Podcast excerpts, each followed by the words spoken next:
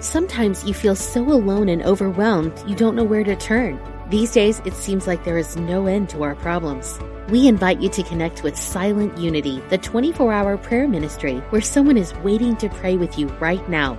Since 1890, Silent Unity has always been there. No judgment or dogma, just someone affirming the best for you. Call 816 969 2000 today. You can also connect online at unityprayervigil.org. We are spiritual beings having a human experience. Welcome to Unity Online Radio, the voice of an awakening world.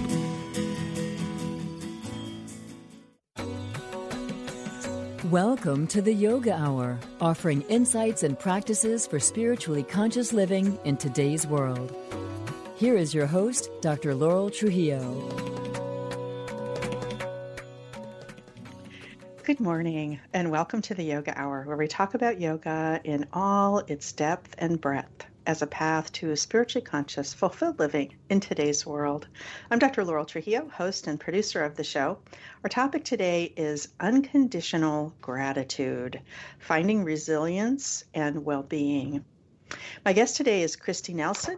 Kristi is the executive director of a network for grateful living which was founded by Brother David Steindl Rast, a Benedictine monk and interfaith dialogue activist. Kristi has spent more than 30 years in nonprofit leadership, development, and consulting. She has worked for the Center for Mindfulness in Medicine, Kripalu Center for Yoga and Health, and the Soul of Money Institute.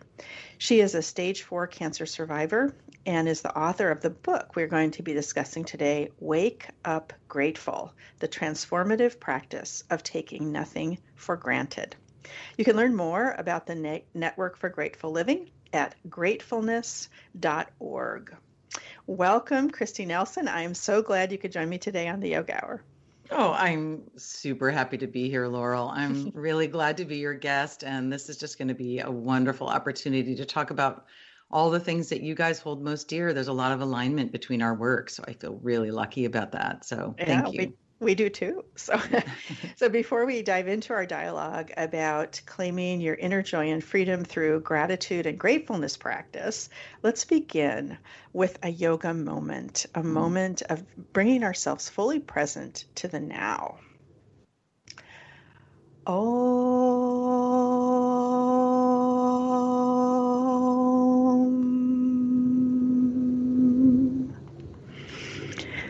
So let's begin right where we are. Whatever we're doing, just bring our attention to our bodies in space, feeling all of the surfaces that are supporting our bodies, whether we're standing, sitting, walking, just feeling our bodies as they rest on the surface. And now, turning our attention to the breath, we take a fully conscious breath and notice on the inhale and the exhale. On the next inhale, feeling the cool air in the nostrils. And on the next exhale, the warm air flowing out. As we continue to pay attention to our breath, just resting, resting in the present moment. Here is a poem to contemplate from the Yoga Hour's founder and spiritual director, Yogacharya Ellen Grace O'Brien. This is taken from her book of poetry, The Moon Reminded Me. The title of the poem is Sandhya. Sandhya is a Sanskrit word that refers to the transitional hours, the time of day for prayer, dawn, noon, and dusk.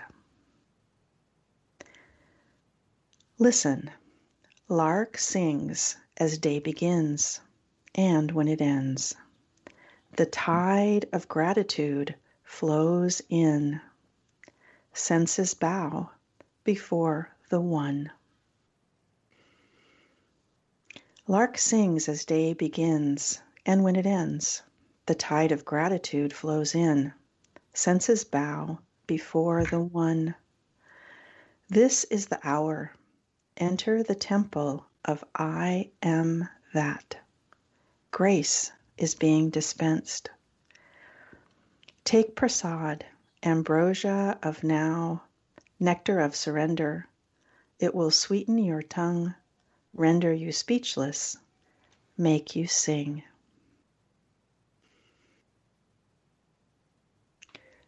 Om.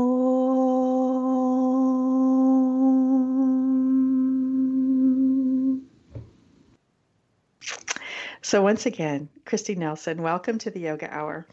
In your delightful book, Wake Up Grateful, you describe how well you describe your cancer journey how you had stage 4 hodgkin's lymphoma that metastasized to your spine in your early 30s and you survived. And i was very struck as a physician at how long it took them to try and diagnose you. I and mean, that was a heck of a story you know that how literally it was months you know that they were trying to figure out what was going on with you and these fevers of unknown origin before they actually realized that it was you know hodgkin's lymphoma. So how did that experience open you up to the importance of gratitude? Mm, such a good question. I love having the opportunity to speak with a physician yogi. it's really a great combination. Um, yes, it was a nine month journey actually. And um, it was nine months from the time of my first fever till I was diagnosed, and then nine months of treatment after that. So, really, it was quite a long experience. And you know there's something about life in your early 30s where it, i just think there's it's a time when we tend to feel really omnipotent the future is ours people are doing a lot of planning for a long future and starting to build lives that really depend on the future. And so for me it took me out of that equation. It just wrenched me right out of that and right into the present moment. And everything that I realized I had was just a series of present moments, not knowing how long any of those present moments were going to last for me. And so, in the space of that awareness of impermanence, which comes very acutely home to us when we're in the hospital for extended periods of time, I realized that I could go through this experience quarreling and fighting with um, with what was happening and wondering why me, or I could really say, what's the opportunity here available to me right now? And it it struck me so vividly because without an idea of a future, I really wanted to go out of my life as consciously and as lovingly as I possibly could. I wanted my karmic path, my path, to be one that I could really live with and that the people I loved could live with after I was gone. And I didn't want to fight. And so I realized that I had the opportunity to love and to be grateful for what was mine and to travel that journey of uncertainty with as much faith and as much love as I could possibly muster. And that made me grateful. It made me deeply grateful for every moment I had, especially not knowing how many more there were to come. Wow, what a you know what an experience to have in your 30s. That's really amazing. Mm-hmm. So th- this idea of gratitude is obviously not a new one. There's a lot out there about being grateful and the importance of gratitude practice. There's actually a lot of science, which you mentioned a little bit in the book, about how good gratitude is for us. You know, that we actually do better health wise and emotion wise when we have gratitude for things that are happening in our lives. Yeah. So, and then of course, the organization that where you work, the Network Network for Grateful Living, is a great online resource with tools and lots of things. People can sign up for the word of the day. So, what? Why did you write the book? What prompted you to write the book? What more did you think was needed in this space of of gratitude? Mm.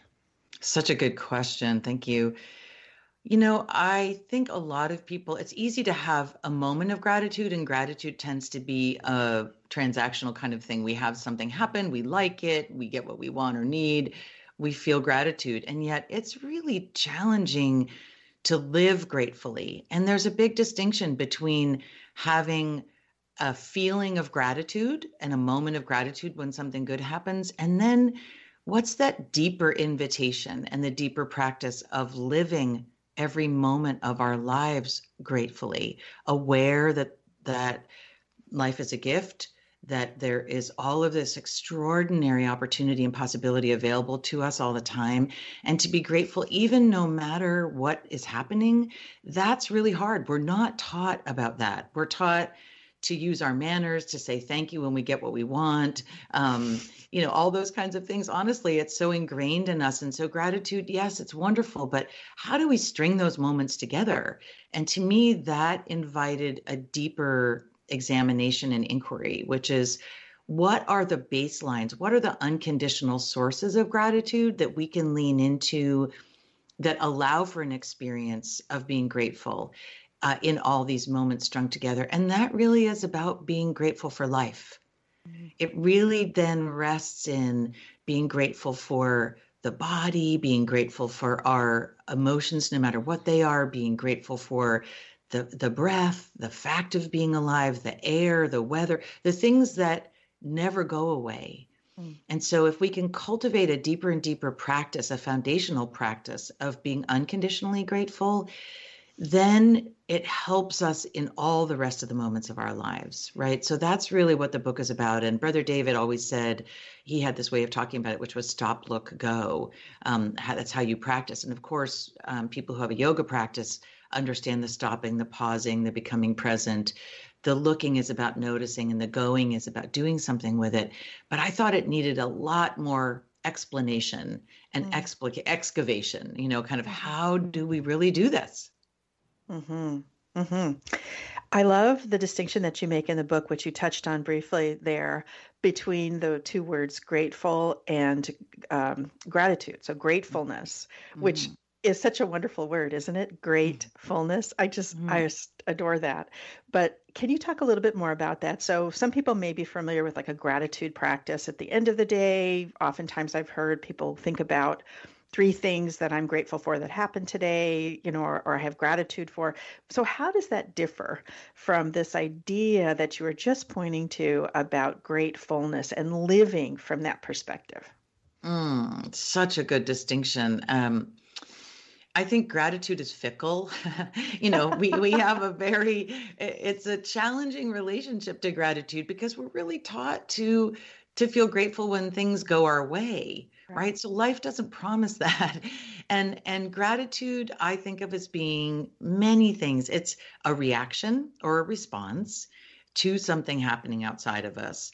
It's um, it tends to be highly conditional. It's highly fleeting. It comes and goes really quickly um, as any of us can probably point to in our own experience.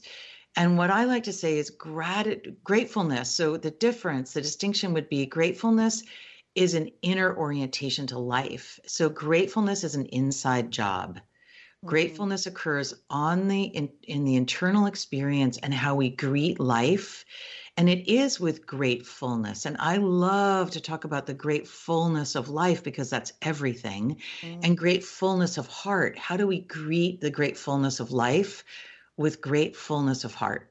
Mm-hmm. And so mm-hmm. I think this is the the work that all of these practices really help us with, which is how do I cultivate a deeper wellspring of gratefulness for every moment? And gratefulness is just a state of being grateful.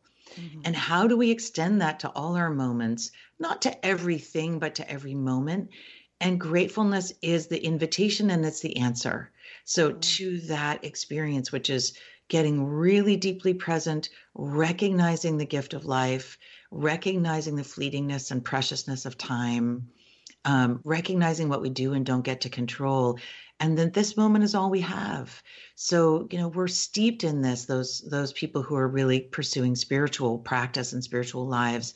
We understand this and yet gratefulness is a really beautiful place to land ourselves. It's a beautiful space as you call it um, to cultivate for ourselves. And i think it really is gratefulness of heart that helps us be there which is how do i be wildly vulnerable and available to life? Mm-hmm. and recognize in that the poignancy that that is there for us and in that poignancy to say this is precious. I need to really be 100% here now gratefully that's the thing that leads to no regrets you know to mm. living a, a regret-free life more and i think that's something that appeals to all of us is to be really present with what matters most mm. and that's gratefulness.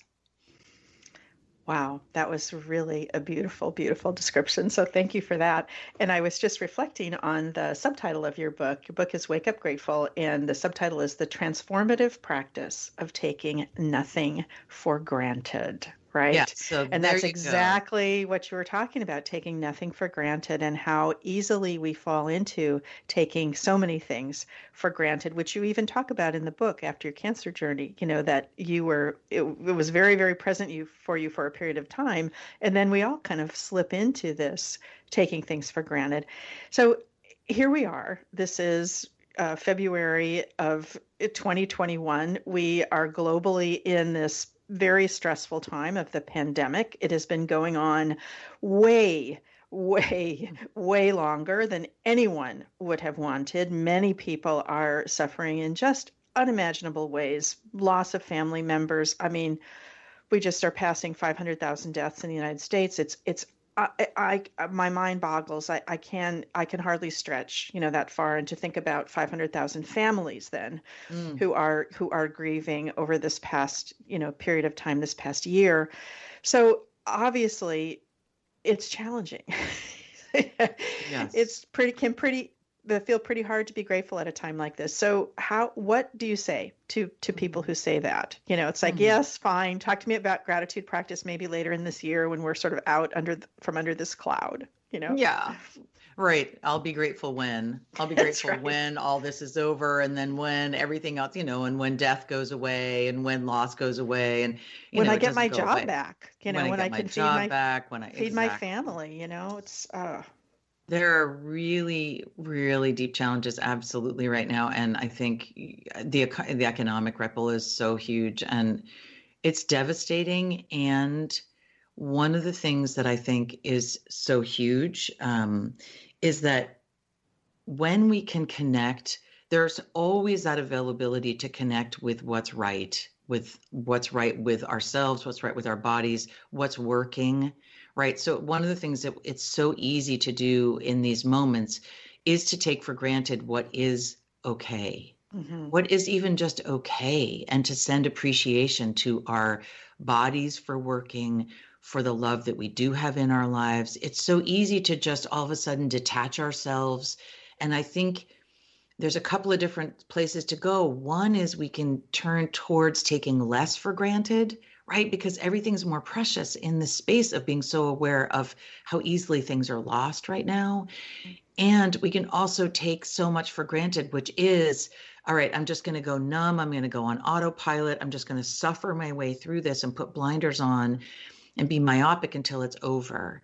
And I think one of the things that we know about, you know, our physical bodies and about our mental health is that when we can find things to tune into that give us a sense of grace, a sense of spaciousness, a sense of something is working, we're so much better equipped.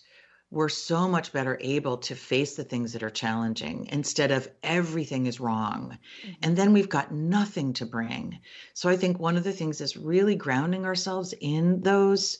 Gratefulness helps us ground ourselves in those things that are working, that are okay, that do benefit us, the ways that life is streaming towards us, the way we are receiving, that's present in all of our moments.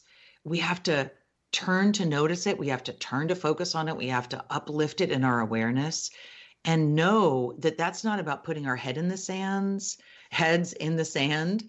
It's about actually filling the well inside ourselves so that we can have something to bring to all the challenges in our lives so that we're better equipped we have more resilience that's what you this resilience and well-being that's where unconditional gratitude really takes us and we need those qualities now more than ever i think in in mm-hmm. coping with these kinds of circumstances it's been such a hard year on so many levels for so many people so i really like that image of filling the well you know, yeah. filling the well. This is a practice that by beginning to uh, move towards accepting kind of um, the deep acceptance, the yoga practice of contentment, that we mm-hmm. realize we can have that regardless of outer circumstances, that is very powerful. That is extremely powerful and is a way to replenish ourselves. And so many of us are in are in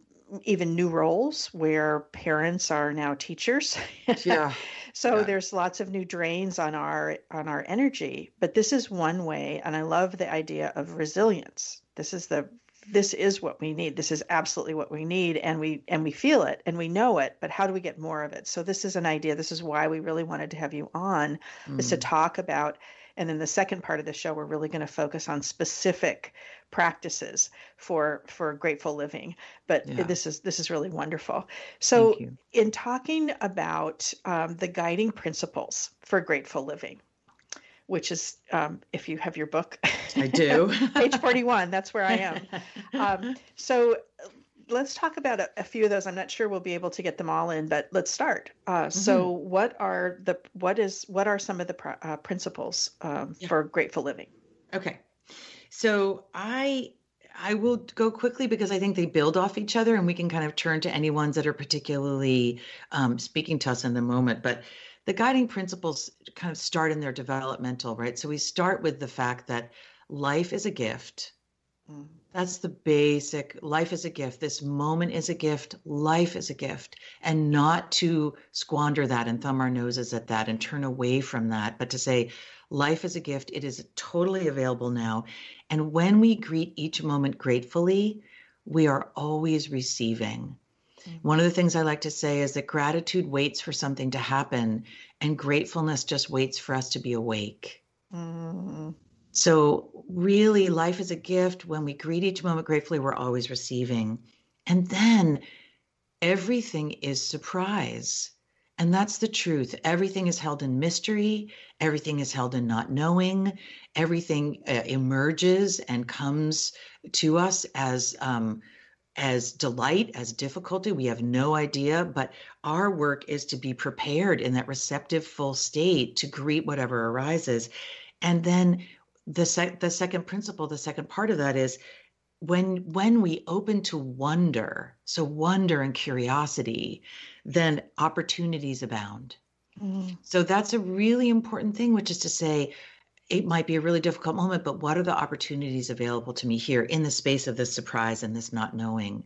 And then from that, the third principle is the ordinary is extraordinary. Mm. There is nothing ordinary about life, about anything, about mm. our hands, about our eyes, about this microphone in front of you, about your ability to hear, about technology, about the sun, about a flower.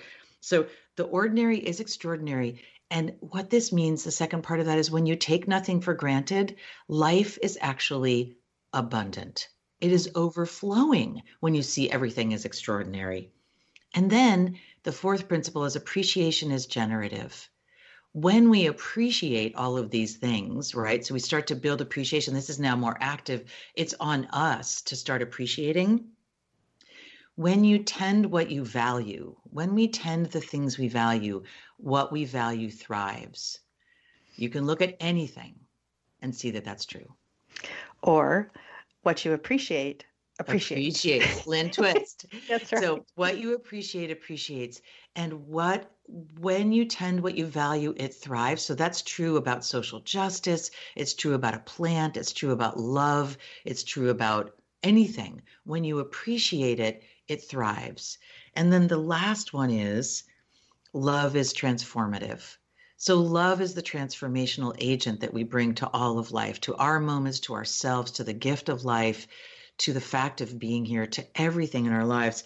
And when you embrace that great fullness of life, which is everything, then your heart overflows. So that is the taking us right back into that experience of then cycling around to life is a gift. And I'm always receiving it and I'm overflowing into that receptivity. So it's a beautiful articulation, I think, of these five kind of stakes in the ground that make up a framework. They help us. Each one is kind of a mantra, each one is a meditation uh, that invites us to be more present to our lives and the gifts of our lives. So, thank you for asking me about that. It's really beautiful to talk about. Yeah, yeah, it is. It's beautiful to hear about. So you write that gratefulness is an activator, mm-hmm. not a pacifier. Yeah. So that's a great that's a great sentence. Gratefulness is an activator, not a pacifier. So, what do you mean by that? Can you tell us more in about two minutes? Yeah, it's a well, great a minute place. and a half. yeah, it's a great place to kind of pull this half hour together um, at, towards the end to tie a little bow because what we know is gratitude we can think of as being super self-satisfying it's kind of an end in itself it's like oh i feel good right so that's enough gratefulness, when you think about those principles and you think about gratefulness and gratefulness of heart and all of this taking nothing for granted, it makes us come alive. It makes us come alive. It's an aliveness. And it actually, not only does it make us come alive, it makes us more concerned about the well being of others around us. It's a generosity enhancer, it's a kindness enhancer, it's an empathy enhancer. So we basically come more alive into life and it just activates us into the fullness of our hearts and into the fullness of possibility. And that's exciting. Indeed. Indeed, it is. And with that, unbelievably, we've already come to the end of the first segment. You're listening to the Yoga Hour with our guest, Kristi Nelson, author of the book we're discussing today, Wake Up Grateful The Transformative Practice of Taking Nothing for Granted. Kristi is the executive director of the Network for Grateful Living, which was founded by brother David Steindl Rast. You can learn more about the Network for Grateful Living at their website, gratefulness.org. We welcome your comments and questions. You can contact us at yoga hour at unity.fm. I'm Dr. Laurel Trujillo, host and producer of the show. After the break, we'll explore some simple practices we can use to find resilience and well being through unconditional gratitude. We'll be right back.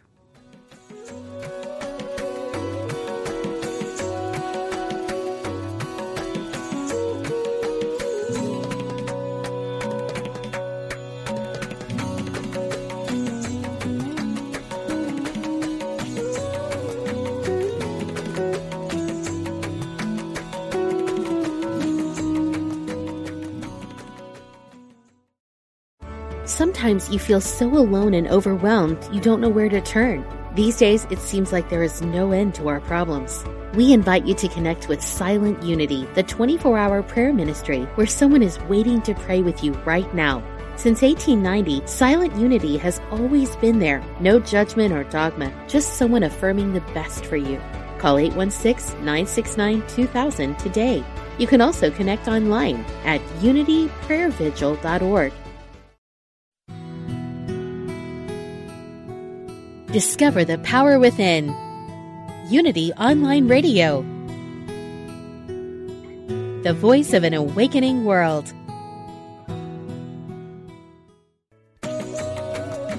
Welcome back to the Yoga Hour insights and practices for spiritually conscious living. Welcome back. Break. I'm Dr. Laurel Trujillo, and I'm speaking today with Kristi Nelson, the author of the book we're discussing today, Wake Up Grateful, which I must say is is a really, really useful and beautiful book. So thank you very much for that, Kristi. Mm-hmm. As thank we were you. talking before the, the show started, I know that you planned this book and we're finishing the final revisions just as we were coming into the pandemic. And that this is such a gift for all of us during this time. The timing couldn't be better, and I know that wasn't that wasn't pract- uh, that wasn't part of your plan, but it was part of the divine plan, apparently. mm-hmm. It was not my intention, that's for sure. that's right. So, um, what I love about the book is, well, all of it, but the the second part of the book part two grateful living in the real world. So you really give so much information about you make it so practical this idea not just gratitude practice but really how to approach life from a gratefulness perspective which is wonderful. So let's talk about a couple of the chapters. We won't be able to do everything, and I do encourage people to get the book. Um, so, the first uh, one you talk about is dealing with uncertainty. And as I mentioned, this touches on the yoga practice of contentment, which is one of the five uh, principles for kind of there's five principles for external, uh, you know, um, ethical living, which are the yamas, and then there's five principles of kind of how we how we can approach life from an in from inside of ourselves, our own perspective, and one of those is is um, contentment. So this is obviously totally in alignment with that. We all want to have complete control over our lives. And it doesn't take long in life before you realize that there is so little that is actually in our control. Um, and there is this tremendous amount of change and uncertainty. And particularly, I would say this past year, we have all been dealing with this tremendous period of change, rapid change. Gosh, did our lives ever change quickly? And the uncertainty goes on obviously mm-hmm. today we still don't know exactly when this is all going to be over so your title for the chapter is savoring uncertainty which is it sounds lovely and also sounds like a leap so you, you, quote brother david at the beginning of this section of uh, hold space for mystery in your life so what would you read us the quote and tell us why you chose it mm. so brother david's quote is Deep trust in life is not a feeling, but a stance that you deliberately take. It is the attitude we call courage. So I think it takes a lot of courage to actually squarely face the presence of uncertainty in our lives in every moment. I, I think this trust in life is something that we we earn and we we learn, we earn I think we yearn for it, right? So we yearn, we earn, we learn uh, this trust in life, which is how to, there's aspects of surrender there, I think, that are really critical, which which I had to cultivate in the hospital, right? So it's like when there's you can't go anywhere, you're tethered to all these intravenous's. There's so much unknown. And part of what I realized is people would say, well, oh, how did you deal with that period of uncertainty? Or we're in this period of uncertainty now. And part of what I really believe is is significantly powerful in our own transformation is to embrace the truth of uncertainty in every single moment of our lives. We're in a period of uncertainty, but that points us to the fact that uncertainty is not going to go away. Uncertainty is a teaching. It's a it's an experience that I think we can transform into this embrace of mystery Mystery is another way of not knowing, another way of describing not knowing, another way of holding not knowing. And mystery has a much more benevolent kind of feel to it than everything is so uncertain. It's so uncertain, it's unknowable. We're in this really horrible time of not knowing. So I think that there's a way to turn it around and turn towards mystery as a richness, and that we have to, on some level, when we turn toward that sense of mystery, is to have a sense of trust in life, to turn towards the darkness, to turn toward the shadow, to turn toward the not knowing and and make space for that befriend it as much as we can. So that's I think a really critical part of what this period of time is teaching us and I hope it doesn't go away. I hope it's not like oh we're back to business as usual now we're going to pretend that everything is certain again. No, it's mm-hmm. not true. Right. Right yes, it in reading this and thinking about this aspect, which I love, by the way, is is thinking about it instead of uncertainty, thinking about it as mystery. Yeah. And it's a, it's a lot easier to embrace mystery, I think, than yeah. it is to embrace uncertainty. But the yogic practice, another of the of the five niyamas, these internal practices, is non-attachment. In, in non-attachment, um, actually, it's a it's a yama. Sorry about that. It's an mm. it's one of the it's one of the um, outer practices. But anyway, um, non-attachment. And so the idea being that we may have a uh, plan in our head of what's going to happen, but we realize how little of that we really have control over. And so to engage with life fully, not to disengage. I think that's the real people people misinterpret this idea of non-attachment somehow mm. as like we're off in a cave in the Himalayas or something. No, no, no, no. You're fully present and awake and alive in life and you realize you don't have control over the uh, over the final outcome. You have to have a little bit of surrender. Mm-hmm just as you were saying, just as you were pointing to, which is another of the practices, is surrender. Um, so this is just it's great to talk with someone from a different you know area of gratitude yeah. and find so many overlaps with with uh, yoga so you uh, reference the Serenity Prayer, mm-hmm. the Serenity Prayer, mm-hmm. uh, which is a cornerstone of 12 step programs. And as you say, this prayer is an offering, is offering an intention to surrender. Mm-hmm. So, can you talk about that a little bit more? This idea of surrender and how it supports us in embracing the mystery. Mm. I think the serenity prayer is just so, oh my gosh, you know, it, it answers so many questions for so many people, no matter where, what kind of faith or secular background you come from. You know, what we cultivate in that space is just so important, which is, and grant me the wisdom to know the difference between, right. you know, what I do and don't get to, courage to face what I can't control, you know.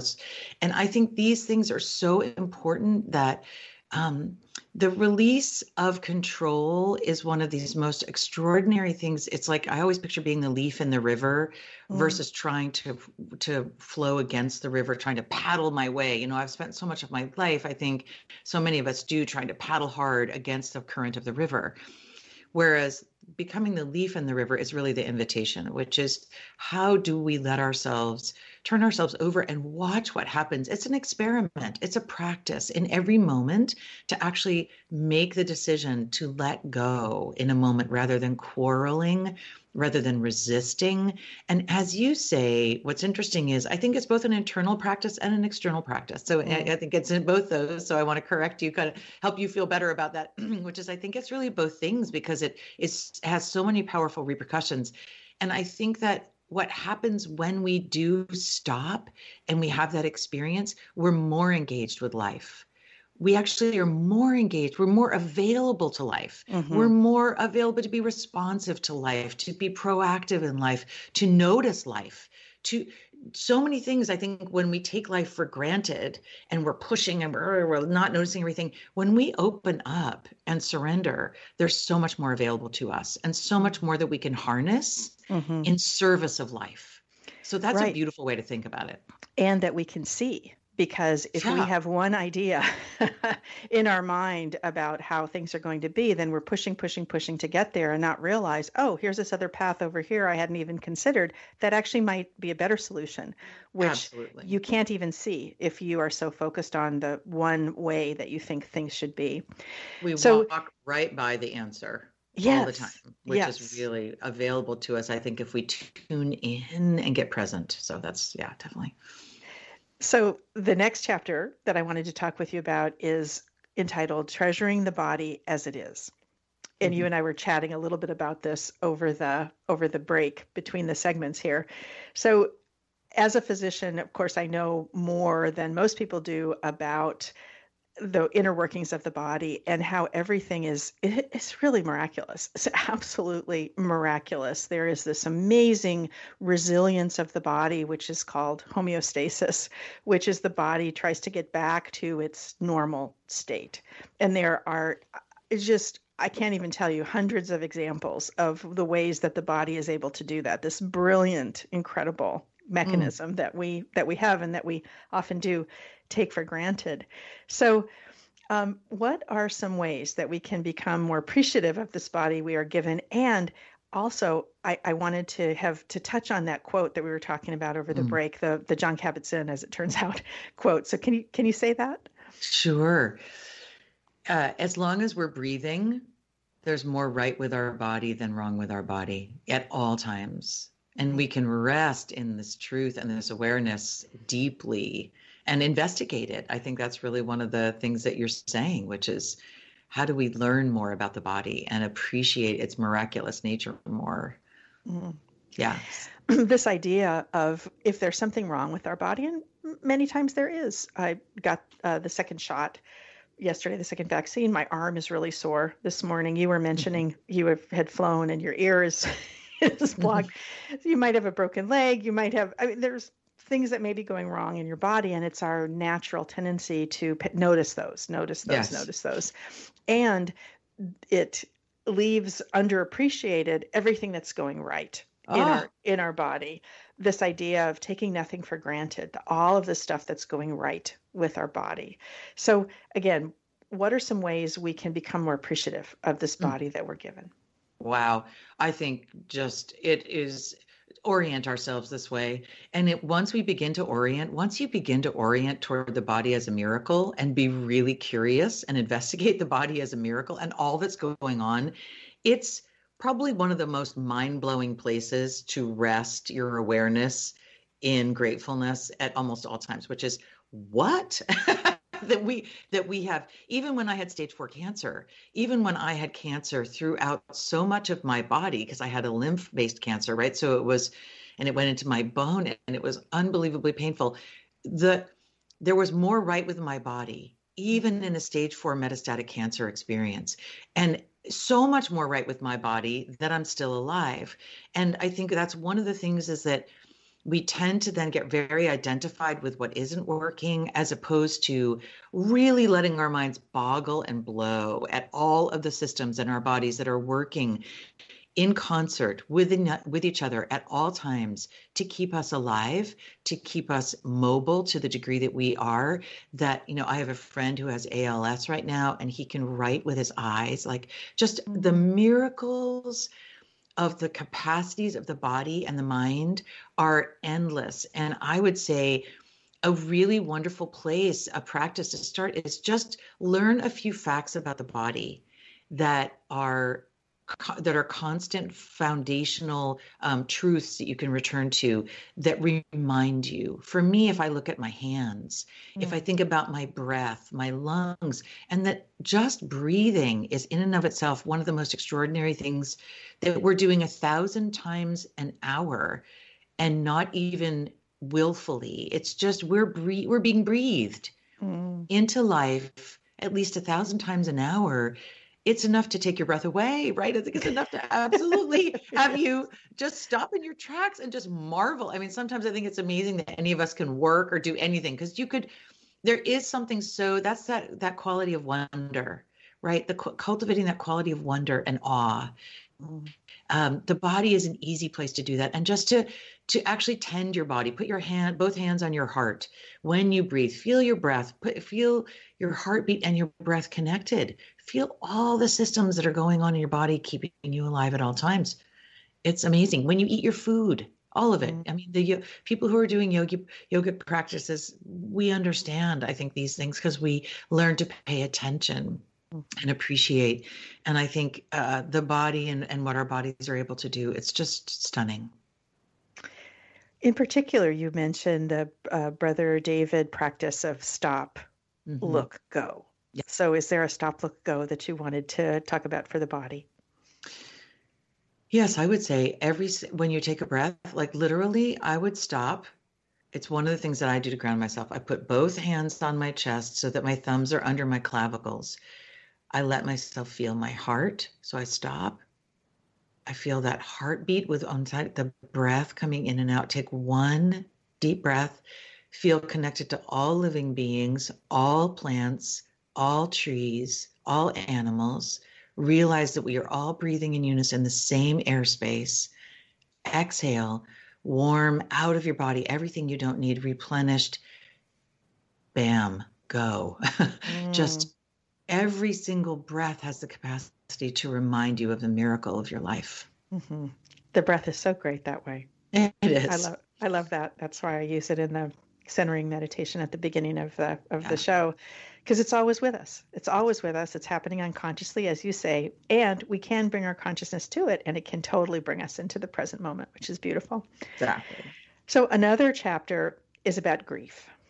Mm. Is about how do we deal with grief, and in particular, this particular time, of course, we experience grief if we have lost a loved one, certainly, um, if we have a serious illness, and in this time of the pandemic, just the loss of our usual way of life, the mm. loss of grandparents' ability to hug their grandchildren, um, all kinds of things like that. So, how can we look at grief from a perspective of this gratefulness mm. in grateful living.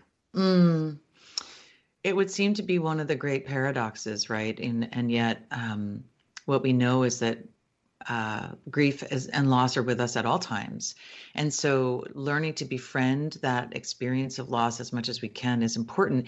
One of the things that really helps me is um, there's the Winnie the Pooh line. This is so silly, but it's like how lucky we are to have um, things that make saying goodbye so hard. Mm. How lucky we are to have the ability to have things in our life that make saying goodbye so difficult. And so I think one of the things that we know is that when we bring things to mind, when we bring things into our awareness, they don't have a very different quality than actually when they're in our real presence. We can meditate, we can hold the image of the rituals that we used to love so much right? So there are the hugging, the ritual of hugging is something that I miss so deeply. And yet, what are the ways that I can stand in front of someone, place my hands and my arms around myself, and actually close my eyes and invite the other person to imagine that we are hugging, mm. to feel the loss, both the loss in that moment is acknowledged, but the gratitude for the ability to bring it into our awareness, to bring it to mind. Same thing with a person that we've lost. Um, I think it's a really important thing to recognize we are not grieving things that we weren't grateful for, people we weren't grateful for. It's the gratitude for the love, the gratitude for the person, the gratitude for the experience of that person that is ostensibly lost, but that's not lost. It's so ironic. And a lot of people who go through grief, they deepen in their capacity for gratitude for what's no longer there, recognizing that the gratitude remains. The person may not remain, the ritual may not remain, the routine, but the gratitude is as big and can be even uplifted and enlivened in the space of loss. So we remember that gratitude is the path. I love the Valerie Kaur quote. Um, uh, uh, joy is the gift of love. Grief is the price of love. Mm. There's it's something like that. So excuse me and forgive me, Valerie, if I didn't say that well. But it is grief is the price of love, and so to have to grieve a lot is to have loved a lot and to have been loved a lot. And that is something we can turn towards, we can hold gently and lovingly and shift our awareness such that it, we experience it as the gift that it is. Mm. It can nourish us too. So okay. that's an invitation. It's obviously this is a very, it's a pretty advanced practice, and yet people who are actively grieving, who find ways to ritualize that loss and to hold that loss, know that they're in contact with gratitude at all times when they do that. Mm.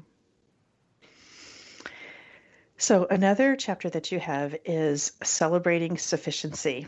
and I wanted to touch on this. We have um, a couple minutes to discuss this, and then I want to definitely have you have a chance to leave any words or of wisdom or inspiration um, mm-hmm. for our listeners. So, but we do tend to forget this idea of sufficiency. We tend to focus on what we don't have, what we mm-hmm. don't have, rather than what we do have. In a similar way, we were talking about with the body. Mm-hmm. So, and Yogacharya O'Brien did write a whole book about this called "The Jewel of Abundance," about about the idea of of fullness. So, um, how can we become more present to sufficiency mm. in our mm. lives? Become more present. So I think taking nothing for granted, as we say, that principle makes everything so abundant. So I think that there's ways that one of the things that we can notice is the fullness of our lives literally that that is the contradiction to scarcity so to, when we begin to really notice what is present, what is serving us, what is in service, to begin to walk through our lives and ask, what is in service of my life right now? Mm. And to allow ourselves to notice the light switch that turns on the light, the water faucet that turns on the water, the window that lets light in, the door that lets us out and lets p- other people or energies in, the the cupboard that can hold something. When we're not attuned to these things, we're asleep. On some level, we fall asleep and in a consumer based society as riddled as we are with the constant messages of needing more in order to be happy we are at the effect of that messaging all the time. It's always in the airspace, it's in the air we breathe. And I think that, you know, I do not want to discount that there's true suffering. There's true suffering when our basic needs aren't met. And that's a very different reality. Still, that space of contentment can be deeply available to people. And we've seen people who people who have so little can be the most generous people. Like in terms of philanthropy, they give the most, the mm-hmm. highest percentage of what they have. Kindness and generosity are so pervasive in communities that are suffering, turning towards each other, recognizing that when we pool our resources, we have more than any of us have when we have alone. And yet we have to be cognizant of what we have to bring to the table. And so many people feel like, oh, I have nothing to give. I have nothing to offer. I have I, I don't have enough. Turn away from that belief in scarcity and turn towards noticing what is available and what can be brought to service of other people's well-being. Mm-hmm. And there's nothing like giving away, giving to other people, no strings attached, giving anonymously, being generous. That's a cure for the sense of scarcity it's mm. so reparative um, so i think beginning to turn all of those things and there's many little practices like i literally put notes on the refrigerator i put notes on the stove i'll put like a little post-it note i'll put something if i'm taking things for granted one of the things i'll do is you know put a note on the mirror and just mm. remember the gifts of your life mm. don't turn on that water faucet and think that that's just another thing that you do you know, nowadays, you know, a thousand times a day when we're washing our hands to have soap. We have to recognize our privileges or they're lost on us and they're lost on everyone around us. Mm. And that's a tragedy because mm. our privileges are gifts to be leveraged in service of life, in service of mm. other people's well being. And the tragedy of losing sight of that to me is so great because nothing ends up being offered to the well-being of all. Mm-hmm. mm-hmm. Absolutely. So, unbelievably, we've come to the end of the show. I did have uh, just this one quote from Brother David I was going to read. Um, it is not happiness that makes us grateful, it is gratefulness that makes us happy. So, we'll give Brother David that last little inspirational spot. Yeah. and with that, you've been listening to the Yoga Hour. It's been a pleasure to share this time with you. I'm Dr. Laurel Trujillo, host and producer of the show. And today I've been talking with Kristi Nelson, the author of the book we've been discussing today, Wake Up Grateful The Transformative Practice of Taking Nothing for Granted. Kristi is also the executive director of the Network for Grateful Living, which has a number of resources online. So you can check out their website, gratefulness.org. Thank you so much, Kristi, for joining me today on the Yoga Hour. It has been a total delight, and I mean it. Thank you, Laurel. Thank you so much. You're welcome. And it's been a delight for us as well. For listeners, we encourage you to join us for the many online programs offered by Yogacharya O'Brien in the Center for Spiritual Enlightenment, including morning meditation, which occurs daily from 6:30 to 7:30 a.m. Pacific, afternoon meditation from 4 to 4:30 p.m. Pacific, which is every day except Sunday, and Sunday satsangs from 10 to 11 a.m. There's still time to sign up for the online meditation retreat, Master Your Mind Insights and Practices from the Yoga Sutras, which will be given by Yogacharya O'Brien, which will run April 15th to the 18th. You can find out more about these and other online programs at csecenter.org. Join us next time on the Yoga Hour when I will be joined by Ryan Kurczak. We will be discussing the impact and guidance of Roy Eugene Davis, a direct disciple of Paramahansa Yogananda and one of the great modern Kriya Yoga gurus. The Yoga Hour is a service project of the Center for Spiritual Enlightenment, a meditation center in the Kriya Yoga tradition.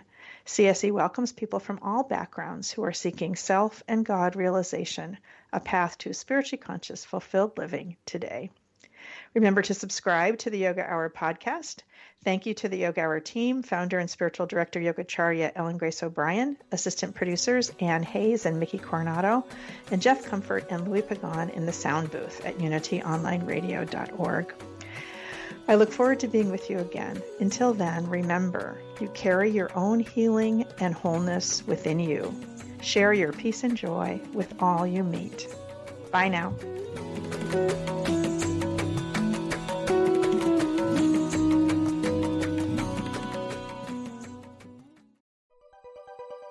Thanks for listening. This is Unity Online Radio, the voice of an awakening world.